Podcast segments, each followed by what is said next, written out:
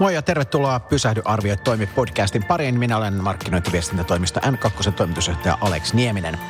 Ja pyrin aina tähän podcastiin saamaan viikoittain vieraaksi kiinnostavia ihmisiä sekä yritysmaailmasta että akateemiselta puolelta. Ja tarkoitus on auttaa koko markkinointitoimialaa ja markkinoja selviytymään tästä koronaviruksen aiheuttamasta kriisistä antamalla vähän tällaisia työkaluja ja ehkä uusia ajatuksia siihen, miten nykyisestä ja tulevasta selvitään. Nämä Pysähdy toimi podcastit löydät kätevästi Spotifysta ja iTunesista. Aikaisemmissa jaksoissa vieraina ovat olleet niin Kotipizzan Tomi Tervanen kuin Aalto-yliopiston Pekka Mattila.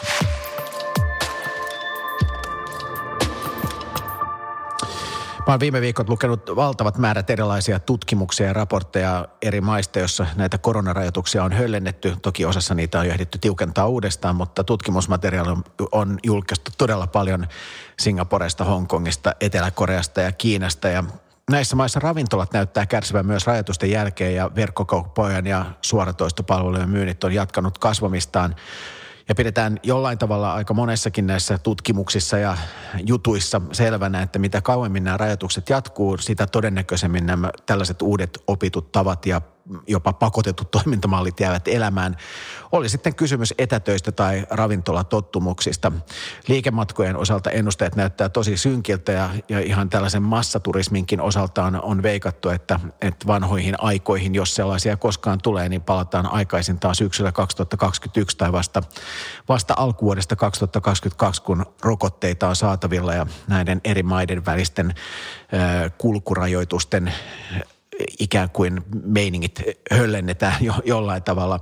Mutta liikematkoissa tietysti yksi keskeinen asia on se, että, että ollaan aika nopeasti totuttu siihen, että tällaiset tunnin tärkeätkin, tärkeältäkin tuntuvat palaverit tai tärkeät palaverit pystytään hoitamaan siten, että että ei tarvitse koko päivää matkustaa toiseen maahan vain tavakseen toisiaan naamatusten, koska kyllä tässä ainakin se ollaan väkisinkin opittu, että, että miten tärkeitäkin asioita hoidetaan sitten näillä etäyhteyksillä. Ravintoloille tasosta riippumatta tällainen takeaway tai kotiinkuljetus muuttuu varmasti osa pysyvää tarjoamaa ja ravintolat saattaa joutua jopa vähentämään asiakaspaikkoja saadakseen tällaisen fyysisen etäisyyden naapuripöyteen aikaiseksi ikään kuin uuden normaalin mukaiseksi. Varmaan on ainoastaan se, että mitä pidempään kriisi kestää, sitä vaikeampaa talouden elpyminen on ja sitä kauemmin toipuminen kestää.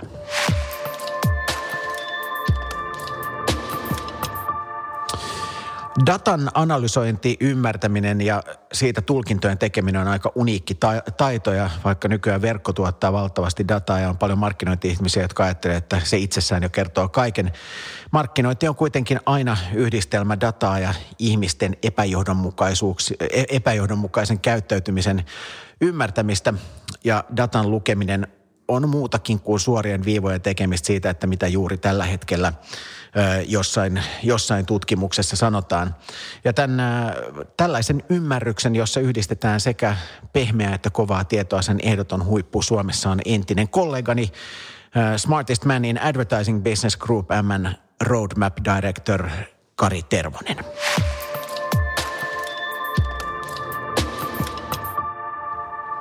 Moi Kari. Terve, terve. No vaikka ollaan välillä oltu äh, ihan suor, suoria kilpailijoitakin, niin, niin useimmiten kun susta jollekin puhuu, niin sanoo, että, että oot fiksui tyyppi, ketä tässä niin kuin markkinointibisneksessä on. Niin mahtavaa saada sinut tähän meidän Pysäytä arvioi toimi podcastin vieraaksi. Joo, ihan mielellä. Et omat Grand Canyonithan toisaalta sitten taas niin syviä, että niitä ei kannata edes lapioida umpeen. Mm. Ei, varsinkin jos puhutaan jää, jää, jääkiekosta, niin kan, kanjonia sillä puolella kyllä niin kuin varsin, varsin, varsin tota niin, niin, syvä tässä kohtaa. Mutta ei mennä, jääkiekko, jääkiekostakin jäätiin, jäätiin tota niin, niin finaalisarjaa vajaaksi, niin sitten sä voit olla ty- tyytyväisenä jatkaa Saipan kannattamista vielä ens, ensi kaudella. Kyllä, kyllä.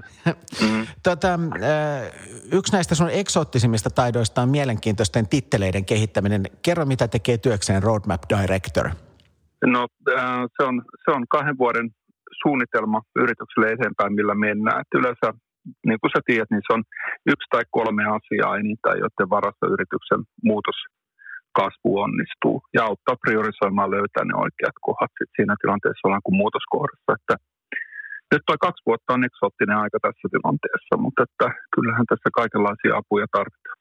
Mä menisin just itse asiassa palata tähän, että, että miten tällaisessa kriisitilanteessa Roadmap Directorin työ on, miten, miten työnkuvasi on muuttunut viimeisen, tai varmaan työkuva ei ole muuttunut, mutta työn sisältö on varmaan muuttunut viimeisen parin viikon aikana aika paljon. Niin, ja se on kiinni aina siitä, kenelle tietysti tekee. Mutta tietysti niin kuin siis, kyllähän tässä tilanteessa yrityksellä menee ensin niin kuin edelle, eli työntekijöiden terveys, akuutti turvallisuus, yhteisenkin työn toimivuus, rahoitus, jatkuvuuden varmistaminen, logistiset toimitusketjut, työntekijämäärät, palkanmaksukyky ja sitten se uuden suunnan jatkuva hakeminen siinä ohessa. Et tota, et tota, niin eri, eri yritykset elää, elää eri vaiheissa ja kyllä mulla on siis sellaisia toimialoja tässä asiakkaana, joilla niin on aivan normaali myyntitilanne ja, ja siellä on ihan niin kuin rauhan ajan ongelmiakin ratkaistavina, mutta sitten on, sit on, on myös näitä, joilla on 90-100 prosenttia purista ihan, ihan kuukauden sisään. Monet, monet yritykset on, on tässä tilanteessa tietysti todella fokuse, fokusoituneita tähän niin kuin lyhyen tähtäimen tekemiseen. Mitä vaaraa siinä, mm. tai onko siinä jotain vaaroja, jos, jos keskitytään, mä ymmärrän, että tietenkin jokainen itsekin yritysjohtajana keskittyy tietysti siihen, että miten selvitään seuraavasta kolmesta kuukaudesta, mutta kun sä nimenomaan puhut tästä ikään kuin vähän pidemmälle katsovasta ajattelusta, niin siitä ei varmaan tässäkään tilanteessa pitäisi luopua kokonaan. Ei, ei. Ja sitten, sitten tuota, itse asiassa noissa asiakkaissa on aika monta sellaista, jotka nyt ei ole koronaan varautuneet, mutta on varautuneet siihen, että asiakaskunnassa ja asiakasrakenteessa voi tapahtua erilaisia muutoksia, että, että voi esimerkiksi olla vaikka matkailussa, että kiinalaisten matkustajien osuus putoaa tai sitten, että lentämisen määrä putoaa dramaattisesti näitä, niin siis joillain yrityksillä on kyllä siis itse asiassa skenaariossa vähän laskeskeltunakin sellaisia, jotka nyt sattumalta osuu tämän, osuu tämän koronan kanssa niin tota, kohilleen. Plus sitten kyllä tietysti aika monta on yrityksiä, jotka tekee niin kuin erilaisiin taloudellisiin skenaarioihin juttuja. Siellä on myös sellaisia, jotka on valmistautunut sellaisen skenaarioon, että tästä vuodesta tulee tosi hankala ihan muista syystä kuin koronasta johtuen. Tota, sä tuossa mainitsit äsken asiasta, mistä niin kuin näinä päivinä ei, niin kuin sanotaan, että edes, edes, edes talouslehdistössä ei oikein kehdata puhua, että on myös niitä yrityksiä, joilla menee tässä tilanteessa joko normaalilla tavalla tai jopa paljon paremmin kuin normaalissa tilanteessa. Esimerkiksi päivittäistavarakauppahan on mm. tietysti hyötynyt siitä, että ravintoloita on pistetty kiinni ja ihmiset ei ylipäänsä halunnut paljon neljän seinän ulkopuolelle siitä. Miten, puhutaan hetki siitä, miten, miten tällaisten yritysten, joilla menee tässä tilanteessa hyvin tai edes normaalisti, miten heidän pitäisi tässä tilanteessa sun mielestä toimia markkinoinnin näkökulmasta? No siis kyllähän siis tässä tilanteessa se, että mitenkä yleisesti ottaen asiat menee, niin kyllä se täytyy ottaa terveen vaiston mukaan niin kuin jossain määrin huomioon. Mutta tuota, sinänsä niin kuin ei ole mitään syitä ryhtyä käyttäytymään eri tavalla, jos ulkoiset todellisuudet ei, ei siihen pakota. Että jos toimii vaikka lääketeollisuudessa tai jos toimii elintarvikealueella kategoriassa, jossa niin myynti käy vähintään normaalisti, niin tota, miksi ihmeessä siinä kannattaisi ruveta ajamaan mitään alas. Että, et, tota, aika rauhallisestihan niissä voi mennä. Toki nämäkin yritykset, kyllähän se näkyy nyt sielläkin siinä, että on siirrytty etätyömoodiin ja vastaavaa, mutta, että, mutta ei, ei, ei siinä niin varsinaisessa kommunikoinnissa eikä sitten toisaalta niin kuin, ää, tota, niin Yhdysvalloissa, Etelä-Euroopassa tai Pohjoismaissa kuluttajillakaan mitään toivomusta tai odotusta, että yritysten pitäisi jotenkin tässä tilanteessa vähentää kommunikointia. Mutta noin yleisesti ottaen, minkälaisena strategisena valintana sä pidät sen, että, että tässä kohdassa lähdetään niin kuin standardinomaisesti leikkaamaan viestinnästä? Niin siis en mä, en mä jotain Siljalania tai Finnairia lähde kritisoimaan yhtään. Tota, mutta siis se, että, se, että tietysti meillä on niin kuin mainonnan, mainonnan perustaso on jo lähtökohtaisesti puolet per kapita siitä, mistä Ruotsista, niin siinä lähdetään jo liikkeelle niin kuin olemattoman, olemattoman pienestä minimitasosta siihen nähden, mikä olisi kaupallinen optimi. Et tota, jos, jos, jos kerta kaikkiaan ei ole mitään kommunikoitavaa eikä ole yhtään mitään myytävää eikä mikään, mikään kauppa käy lainkaan, niin kaipa sitten näin. Mutta että siis, siis sanotaan näin, että siihen kannattaa joka tapauksessa yrityskohtaisesti katsoa jo sitä ihan omaa perustasoa, mitä normaalisti tekee ja miettiä, että onko siinä leikattavaa, onko mitään voitettavaa myynnissä ja niin edelleen normaalistihan on tosiaan niin kuin siis ollut se, että ne, jotka satsaa tässä tilanteessa markkinointiin, niin pärjää, pärjää siitä parhaiten ulos. Ja sitten jotenkin siis, jos, jos nyt sallit, että mennään ihan, ihan tuohon, niin kuin vielä tuohon perusongelmaan, että Suomessa panostetaan niin vähän, niin mehän ollaan käyty molemmat sun kanssa niin kuin paljon asiakkaiden kanssa keskustelussa, puhutaan niin kuin rationaalisen ja emotionaalisen merkitystä brändin rakentamisessa. Ja sitten se, mikä, mikä niin kuin monesti on, niin kuin, monesti on teki täällä jäänyt ymmärtämättä, että loppujen lopuksi pitäisi päästä siitä emotionaalisesti seuraavaan tasoon, eli symboliseen tasoon, jossa siis se, se brändi rupeaa kommunikoimaan aivan toisella tasolla kuin ylipäätään mikä argumentoinnin tasolla, jolloin siitä tulee, tulee niin kuin tunnistettava osa elämää ja lojaalia käyttäytymistä. Et jos nyt no, otetaan nyt vaikka joku Magnum, niin aika moni, joka ostaa Magnumia, se menee ostamaan jäätelöä ja harkitsee, että minkähän jäätelön se ostaa, vaan se menee suoraan brändin pohjalle. Että meiltä aika paljon puuttuu semmoisen niin symboliselle tasolle yltävän niin kuin ikonisen vahvan brändin rakentamisen kulttuuri tästä maasta. Mistä sä luulet, että se johtuu? Onko se osaamiskysymys vai asennekysymys vai johtamiskysymys vai kaikkia, vai kaikkia yllä mainittuja? Ja, siis, siis osittain osaamattomuuskysymys, osittain sitten ehkä johtuu myös Euroopan introverteimmasta luonteesta, että täällä, täällä ei sitten synny yhtä lailla brändejä elinkeinohistoriasta kaikesta mahdollisesta, mutta tota, näin, näin, se vaan on ja sitten esimerkki vaikuttaa ja säteille, että jostain syystä niin kun meiltä tulee erinomaisia klassisen musiikin soittajia, mutta sitten meiltä ei, meiltä ei tule läheskään yhtä lailla niin kuin vahvoja kulutus, kulutustavaramerkkejä. Tota, jos vielä palataan vähän hetkeksi aikaa tähän makrotasolle ja tietenkin tämä niin kun, kun sä puhut mielellään pitkän, pitkän ja keskipitkän ajan suunnittelusta ja, ja nyt tietenkin tämä korostuu tällainen niin lyhytaikainen ihan tällaisena survival gameina. Kuinka merkittävänä kysymyksenä sä pidät tätä, sitä, että kuinka pitkäksi tämä kriisi muodostuu? No siis mun mielestä on aika, siis niin kuin jos, jos, jos tätä niin kuin tarkastelisi sille ihan teknisesti, niin tota, mikä on tässä vähän – tylyn kuulosta, niin tämä aikapeli sairauden ja talouden kanssa, rakenteiden säilyttämisen ja lopulta turvallisuuden kanssa. Eli, eli tota, se, että kuinka pitkäksi tämä muodostuu, niin sillä on erittäin suuri, erittäin suuri vaikutus siihen syvyyteen, että miten, minkä suuria jälkiä se jättää. Tässähän nyt tietysti ensimmäisessä vaiheessa on sairastuneen terveydenhuolto tässä ja nyt, joka menee niin pitkään kuin tuo epidemia jatkuu, töiden loppuminen, konkurssit, yritysten ongelmat, sitten alkaa logististen toimitusketju- ja yritystalousverkoston häiriöt, omaisuusarvot, pankkirahoitusjärjestelmä, julkinen talous, tulonsiirtojen maksukyky, palkanmaksukyky, tarvikepuolat, ohjaus, sääntely. Nyt ollaan sitten jo aika pitkällä. Poliittiset kriisit, sisäisen turvallisuuden häiriöt, globaalit turvallisuusvaikutukset. Ja sitten kaikista näistä tulee tietysti nämä syrjäytyminen ja psyykkiset seuraukset vastaavat muut, mutta se, että mitenkään pitkään tämä jatkuu, niin sen syvemmälle tavallaan tuossa vaikutusketjussa mennään. Et tota, nythän niin kuin arviot niin kuin talouksien pienenemisestä ensimmäisen sulkukuukauden osalla jo vaihtelee 20 ja 35 prosentin välillä OECD-maissa.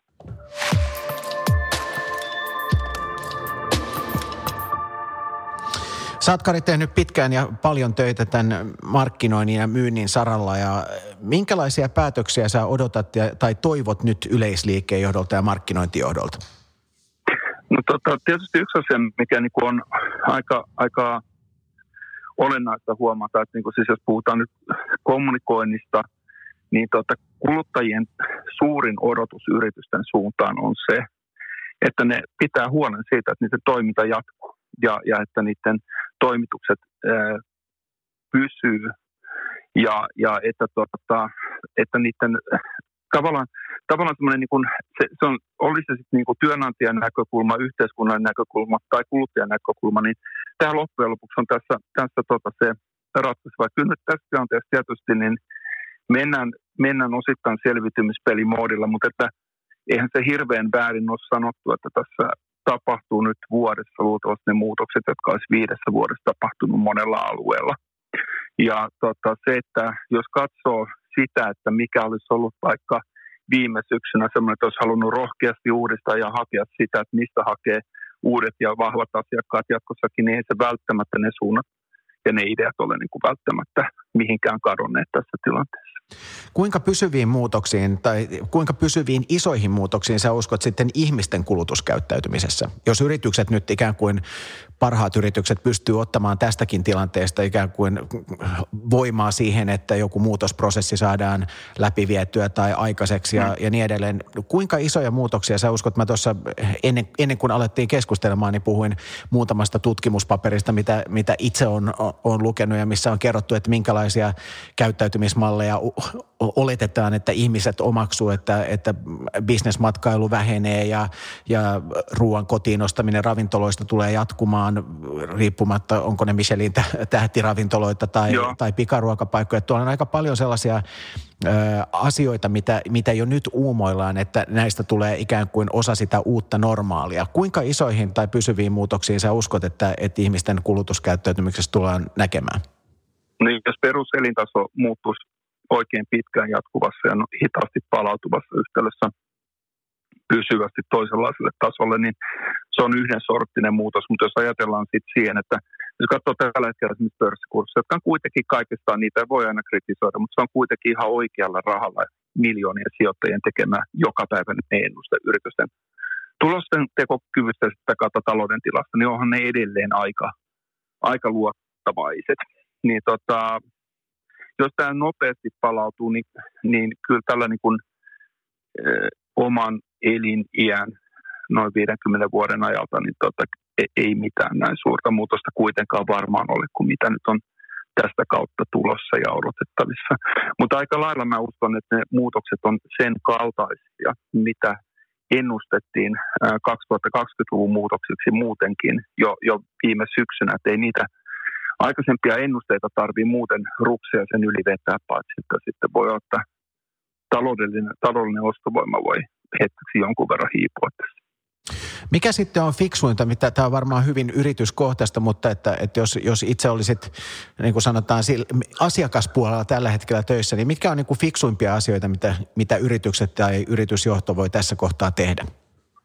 No kyllä se, että siinä käy nopeasti, nopeasti läpi markkinoinnissa tuotteet, jakelukanavat, viestinnät, hinnoittelun hallinnat ja palvelutapojen nopeat uudistukset, niin käy, käy läpi näitä kaikkia vaihtoehtoja nopeasti ja ennakkoluulottomasti. Onhan tuossa aika lailla tehty, että on tuolla tuttuja töissä IT-firmoissa, jotka tekee käsidesiä tällä hetkellä toimistolla, että pikkuinen toimialamuutos. Vähän samalla niin kuin Yamaha siirtyi pianoiden valmistajasta myös tekemään moottoripyöriä. Että kyllä sitä, siis aika nopeita, nopeita ja isojakin liikkeitä, jotka pystyy tekemään tällaisessa akuutin tilanteen hallinnassa. Mutta katsoo, katsoo, mitä kaikessa näissä voisi tässä, tässä tilanteessa kuitenkin tehdä. Ja, ja miten voi siirtyä sellaiseen alueeseen, joka on oman, oman alueen lähellä, mutta jossa pystyy nyt tässäkin tilanteessa kuitenkin kauppaa jonkun verran tekemään. No mikä sitten on tyhmintä, mitä tässä tilanteessa voi tehdä? No joko siis täydellinen panikoituminen tai täydellinen välinpitämättömyys tilanteen suhteen. Että, et, et, mutta mut siis, siis, se, että, se, että kyllä, tota, kyllä se perusnäkymä on kuitenkin, että, perusnäkymä on kuitenkin, että tämän, tämän tota, pölyn laskeuduttua, niin tota, maailma muistuttaa kuitenkin kohtuullisen paljon sitä aikaisempaa, mitä se oli ennen tähän koronavirukseen lähtemistä suurimmalla osalla ihmisten käyttäytymistä, mutta ne trendit, jotka oli olemassa ja nähtävissä jo aikaisemmin, niin ne voimistuu ja toi, mikä se tuossa sanoit, niin suhtautuminen etätyöskentelyyn ja, ja, ja sen mahdollisuuksiin, se on hämmästyttänyt firma firmassa sisään, jälkeen sisäisesti, että kuinka helppoa ja kuinka tottunut ihmiset on niitä työskentelemään tässä muodissa. Siihen se oli aika. No puhutaan sitten hetki vielä kuluttajista. Sulla on tapa jakaa kuluttajat muutamaan eri ryhmään vähän riippuen, riippuen tilanteesta. Erilaisissa näissä tota, niin, niin markkinatutkimusmalleissahan löytyy, löytyy empaattisesta riskinottajasta, ties vaikka mihin kymmenittäin erilaisia kategorioita, mutta, mutta on ollut sellainen niin kuin sen aikaa, mitä me ollaan pitkälti varmaan kolmatta kymmenettä vuotta toisiamme tunnettu, niin tämä su- suomalaisten, suomalaisten kuluttajien kategorisointi on ollut yksi sellainen sun, sun suosikkiaiheesta. Mik, miten sä jaat suomalaiset kuluttajina eri ryhmiin? Joo, no siis tota, se, tai oikeastaan tässä, niin mä, mä joka viikko keskustelen tuon oman ketjun niin, tota, kaikista, kaikista maista olevien insight-johtajien kanssa. Ja tota, tässä on niin kuin hämmästyttäviä samankaltaisuuksia. Esimerkiksi niin kuin se, että Italiassa ja Suomessa on missä kaljan myynti kaupoissa nousi 15 pinnaa ja vessapaperi 25 pinnaa välittömästi, niin löytyy hämmästyttäviä maakohtaisia samankaltaisuuksia. Mutta siis se, että niin kuin siis semmoinen perussuhtautuminen, niin kuin jos, jos se voi ehkä jakaa viiteen, niin mä, mä voisin sitten jutella sun kanssa neljäosta, joka voi olla ehkä markkinoille helpottava, mutta että on olemassa ihmisiä, jotka on paranoidin panikoituneita. Sitten on sellaisia hygienistejä, jotka suhtautuu tähän tilanteen, tilanteeseen sitä kautta hakien jonkunlaista kontrollia. Sitten on semmoinen välinpittämättömien ryhmä. Sitten on semmoinen tosiasiapohjaisten pessimistien ryhmä – ja, ja sitten on semmoinen filosof- filosofoijien ryhmä, ja tämä on, nämä on niin kuin siis ehkä tähän kriisiin ihmisten tapoja suhtautua, niin, niin tota, se miten sitten niin kuin ehkä markkinoinnissa tätä jossain määrin nyt sitten jo, jo ollaan tehty, tehty joissain maissa tätä ajattelua, niin on se, että nämä nelikenttä, kun on normaalisti on se introvertti, ekstrovertti ja sitten on tota yleinen hyvä ja, ja yksityinen hyvä, niin tota, tällä hetkellä tota, noita aika paljon ajatellaan, että on toivo, pelko on toinen akseli, mikä jakaa ihmisiä. Ja sitten toinen on yhdessä ja yksin akseli. Ja näistä jokaisesta sit pystyy luomaan vähän erilaisia kulmia, että miten miten sitten kommunikoida näille eri ryhmille. Esimerkiksi siis jos puhutaan nyt sitten vaikka tämä kommunikoijat ja sillanrakentajat, jotka niin kuin on toivon ja yhteisyyden kautta ohjautuva, ja niin tota, niille semmoinen tarkoituksellisuus, jonka avulla mennään läpi tämän kriisin, puhuttelee voimakkaasti.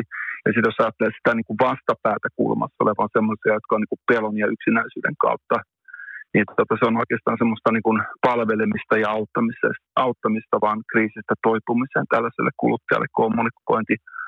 Ja sitten jos ottaa jonkun vähän eksoottisemman yhdistelmän, vaikka yksinäiset ja toiveikkaat, niin, niin heille tavallaan sitten on ehkä semmoinen niin kuin uudesta normaalista, uudesta normaalista ja tässä vaiheessa kommunikointi tehokkain, tehokkain tapa. Mutta täällä on selkeästi erilaiset ihmiset, käsittelee koko kriisiä eri tavalla ja sitten jossain määrin myös toi markkinointiviesti, mitä lähetetään, niin resonoi eri tavalla näihin ihmisiin.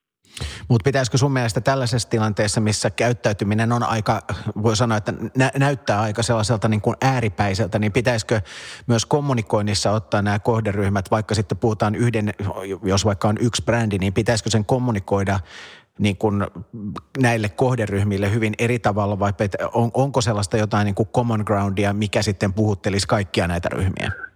No jos, jos tota, on, on, on, siis, on siis olemassa niin siis äh, common groundia ja sitten jos tuntee omat asiakkaansa tässä tilanteessa, niin sitten sitä voi, voi katsoa, että minkälaisia siellä onkin ja miten tässä tuoteryhmässä käyttäydytään. Mutta että, siis nämä, nämä tota, kyllä semmoinen niin avuliaisuus ja palvelevuus ja, ja sitten yhtenäisyyden viestin tota, rakentaminen – positiivisten ratkaisujen esittäminen ja sitten jatkuvuus siinä oman brändin arvojen ja käyttäytymisen tekemisessä on esimerkiksi sellaisia, jotka nyt ehkä sitten on joka tapauksessa yhteisiä, paitsi, paitsi, nyt näille, paitsi nyt näille kaikille ryhmille kommunikoitaisiin, niin myös varmaan sitten myös eri alojen yrityksillekin hyvin laajasti.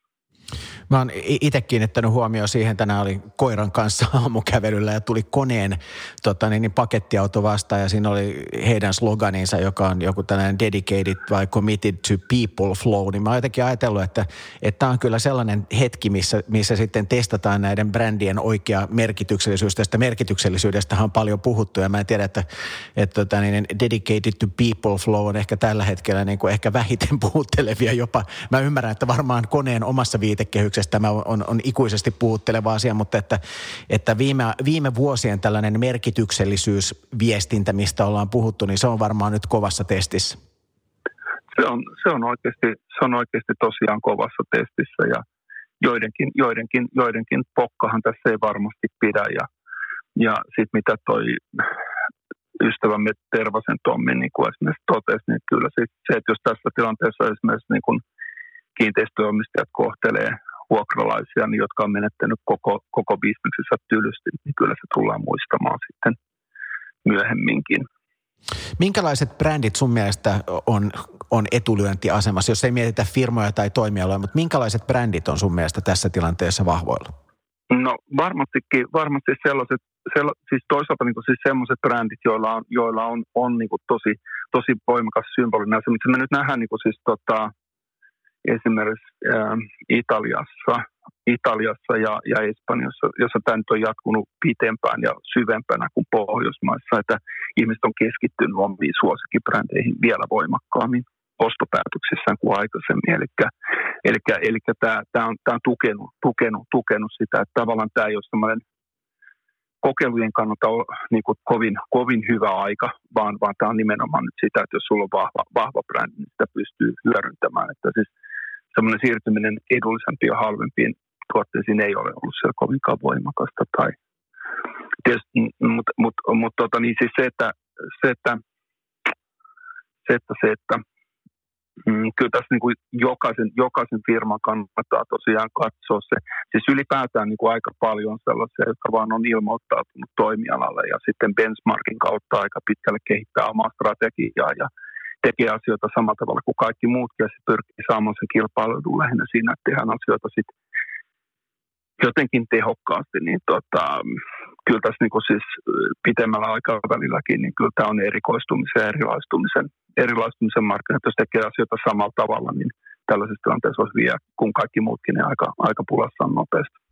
Group M on, on tietysti siis WPPin äh, mediatoimisto yhteenliittymä, jossa on, jossa on lukuisia eri ketjuja ja, ja puhutaan maailman suurimmasta mediatoimistoryhmittymästä, jossa saat sitten täällä niin kuin strategiapuolella, mutta ihmisten mediakulutuksessa on tapahtunut isoja muutoksia, että perinteiset, perinteinen televisio on, on kasvanut kovasti ja, ja samoin ihmisten mobiilikäyttö on kasvanut erinäköisten suoratoistopalveluiden ja sosiaalisten medioiden kautta paljon. Samaan aikaan niin kuin kuitenkin mediassa, nyt kun ihmiset käyttää medioiden kanssa paljon aikaa, niin, niin tosiaan ollaan nähty sitä, että, että, että myös tällaiset aktiivisesti toimivat ja myyvät brändit on, on leikannut sitä markkinointia sieltä mediasta aika paljon. Kenen sun mielestä tässä tilanteessa kannattaa nyt investoida lisää? Siis nythän olisi, niin kuin, jos ajatellaan, että huomio on varmasti saatavissa, koska ihmiset on niin paljon medioiden ääressä, mutta mitkä on sellaisia toimijoita, joiden kannattaisi tässä tilanteessa nyt lisätä mainontaa, kun kerran huomiota on saatavissa?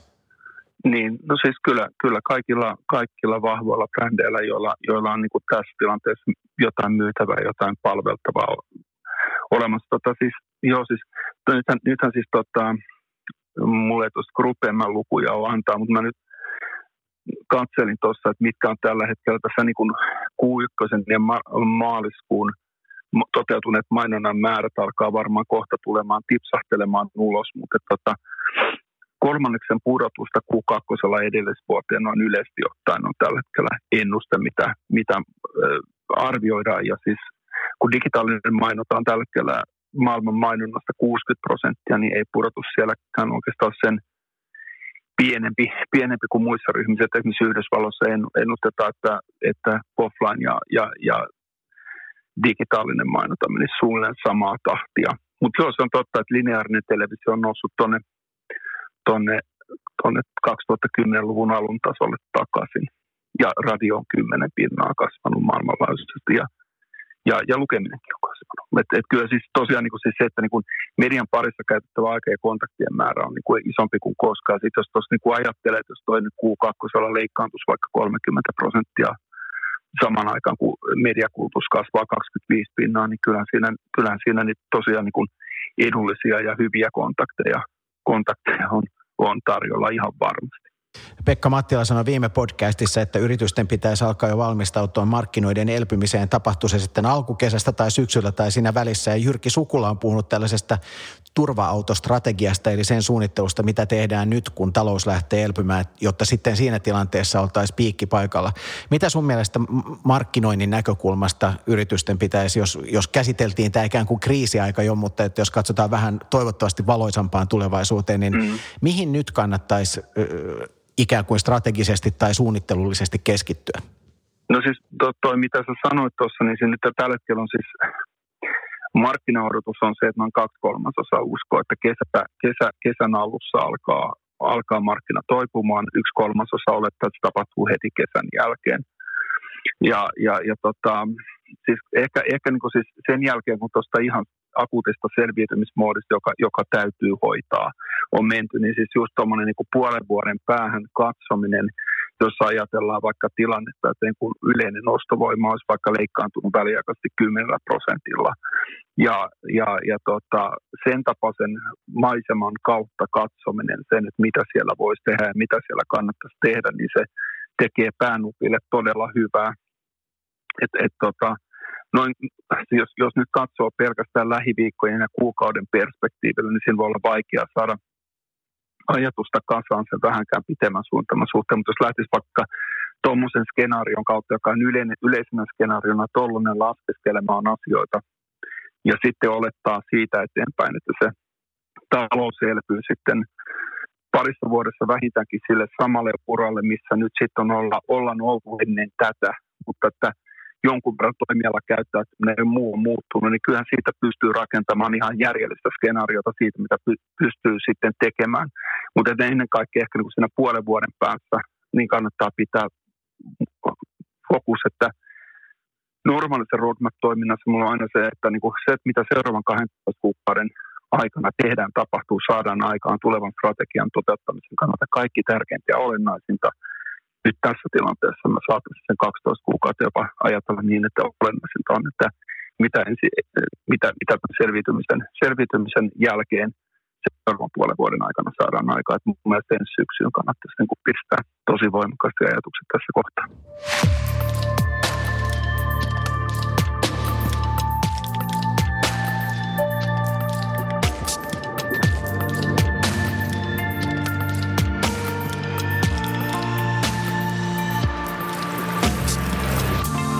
Jees, eli vieraana äh, Group M Roadmap, Roadmap Director Kari Tervonen. Ja äh, kuten viime kerralla sanoin, niin järjestän tällaisia Pysähdy arvioi toimi workshoppeja liikkeenjohdolle ja markkinointipäätteille ihan ilmaiseksi ja näissä presentaatioissa on paljon tässäkin podcastissa viitattuja viimeisimpiä tutkimustietoja ja myös näkemyksiä tästä kriisiajan markkinoinnista ja johtamisesta. Ja jos yrityksesi on kiinnostunut tällaisesta workshopista, niin ota yhteyttä. Yhteystiedot löydät sivulta n2.fi. Tämä Pysähdy arvioi toimi podcast on siis osa N2 hanketta, hanketta, jossa pyritään tuomaan tietoja ja näkökulmia koronakriisistä selviämiseen ja sen kanssa elämiseen koko markkinointiyhteisöön yhteisölle. Minä olen siis Alex Nieminen ja tavataan taas ensi viikolla.